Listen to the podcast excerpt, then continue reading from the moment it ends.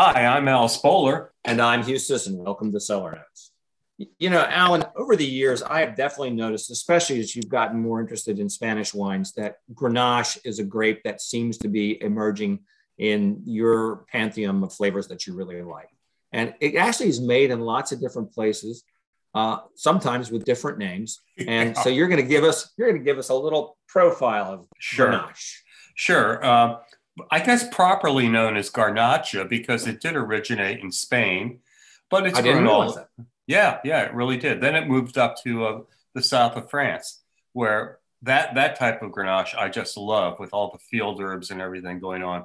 But it, it's a very very cool wine. Let me talk about three that I, I discovered, and they were a lot of fun. I enjoyed this a lot. The first is from Australia, d'Arenberg's, the Custodian Grenache from the McLaren Vale. Um, 17 is the uh, 2017, and it's 24 bucks.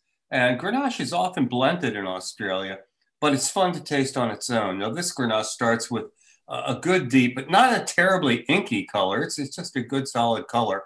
The aroma starts with buttered yeasty biscuits with blackberry jam. Yum. And add to that field herbs and earthy notes.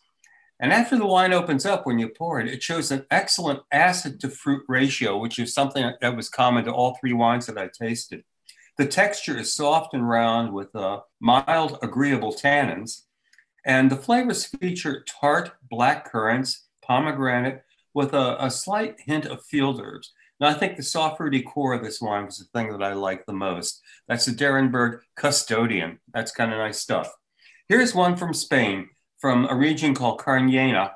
It's Care Garnacha Nativa, and Care is spelled like the word care, C A R E, uh, 2017. It's also $17. Now, you might say this is the original Garnacha. It's got a, it's a very dark wine. The, the aroma is strong and fresh. And I found things like raspberries, uh, ginger with a touch of forest floor going on. The flavors are marvelous cherry juice, tangy spices, pomegranate, and a repeat of the ginger. There's a lovely burst of sweetness in the heart of this.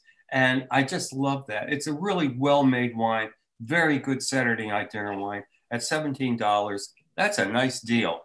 Now, here's the one that really stole my heart and became my wine value of the week. It's from Sardinia, that little Italian island in the middle of the uh, Mediterranean, and they call it Cannonau. That's their name for, gar- for Garnacha. so this is Pico del Sole, Cannonau de Sardinia, 2019, $13.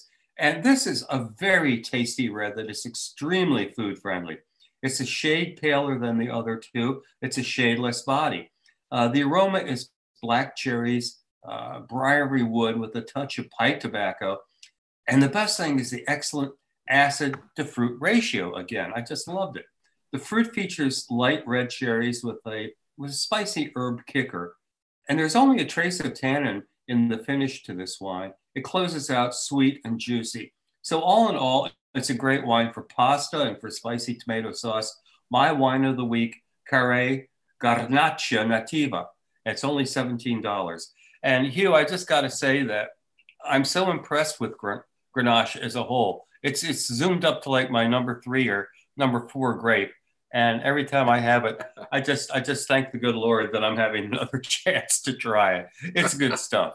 I'm Al Spoler. And I'm Hugh Sisson. You've been listening to Cellar Notes on 88.1 WYPR, your NPR news station.